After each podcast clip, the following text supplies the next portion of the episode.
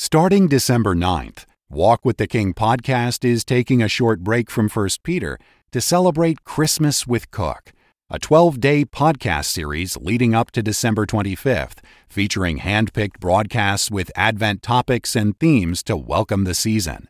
We hope you'll join us for Christmas with Cook. Thank you for listening, and thank you for your support. All right, thank you very much. And hello again, radio friends. How in the world are you? You doing all right? Oh, I'm so glad to be back with you once again and trust that God will bless the Word of God to our hearts as we share together from the 16th chapter of Romans. Paul says, I commend unto you Phoebe, our sister, who is a servant of the church at Cenchrea, that ye receive her in the Lord as becometh saints, and that ye assist her in what soever business she hath need of you, for she hath been a succourer of many, and of myself also. Now there's two things that he says about her, and two things that the church at Rome was to do for her. First of all, he said she is a servant. You look in your Greek New Testament, that's our word deacon, diakonos. Whether or not she had an official position in that church. I'm not going to argue because we could get into a real rhubarb about it. Uh, feelings being what they are today about uh, women's role in the church. So let's leave that aside. Whatever you believe, go ahead and believe it. Uh, in any case, she was active in the church. She was she was happily, blessedly active in the church, and she was an official representative of the church at Cenchrea. Okay? That I think we cannot uh, successfully dispute. All of those things are true. And it says she's a servant. And the last time we got together, we remarked that for you and for me to serve in the local church simply means find the gift that God has given you and use it for His glory. There are different uh, gifts that God has given. God hath set some in the church, first apostles, second prophets, third teachers, after that miracles, then gifts of healings, helps, governments, diversities of tongues. Not everyone is an apostle, not everybody is a prophet, not everybody is a teacher, and so on. Uh, not everybody has the same gifts, but uh, you use the gift that you have. He said, according as God hath dealt to every man the measure of faith, this is Romans 12 4, uh, 4, as we have many members in one body, and all members have not the same office, so we, being many, are one body in Christ, having then gifts differing, according to the grace that is in uh, given to us, whether prophecy, let us prophesy, according to the proportion of faith, or he that exhorteth, uh, on exhortation, he that teacheth on teaching, he that ministers, let us wait on our ministering. He that giveth, let him do it with simplicity. He that ruleth, do it with diligence. He that showeth mercy, do it cheerfully. Different gifts, different abilities uh, that God has given to different people. I think there is no question but that God has made provision for different kinds of people with different kinds of gifts, all of them working together in the local church and forming part of that greater group which we call His body, the church. I think we can all agree on that, can we not? Now then, if that be true, and since it is true, when you come to the meaning of this word serve, whether you're a man or a woman is beside the point. Find the place where God uses you particularly, and then use that gift for His glory. Teaching, singing, writing, leading, following, praying, calling, whatever it may be. Let God use you in whatever way He has gifted you, but use that gift to the full. Somebody says, Well, I can't get out. I can't go calling. I can't even get to church, Brother Cook. I'm shut in. Well, beloved, you can pray clear around the world before breakfast any day. Your prayers can help to move the ministry of somebody else who's in the forefront of the battle half a world away. a pastor in a in a church in Michigan pointed out to me a dear lady uh, standing across the church vestibule from us one day after I had finished a service, and he pointed out the lady. He said, That is one of the most wonderful prayer helpers in all the world. He said, When I was on the mission field, there was a time during an uprising in the country that I was in where my life was very much in danger, and I recalled praying, Oh God, get somebody to intercede for me and help me. And at that very moment, back in Michigan, a dear lady, this lady whom he had pointed out, was awakened out of a sound sleep and felt very strongly she ought to pray for this young man. She got out of bed, got down on her knees, and prayed for some time earnestly that God would watch over him.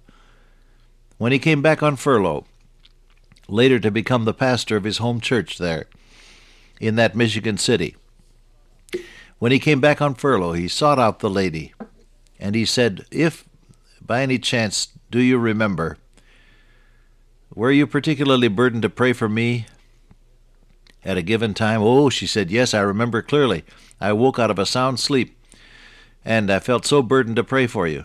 They compared the time difference and adjusting for the time difference in the different zones in which she lived and in, in which he was living uh, halfway around the world. It turned out to be that it was exactly that moment when his life was in danger and he was crying out to God for help that the Holy Spirit of God awakened this dear prayer warrior and had her pray. I have always cherished the knowledge that God dropped into my mind there as I went through that experience with these dear saints of His, a returned missionary who discovered that God has His ways of doing things through prayer. And so I formed the deep conviction that even though a person may be shut away from the front lines of the battle, by prayer you can serve. I say that for somebody who feels as though there isn't much more that you can do.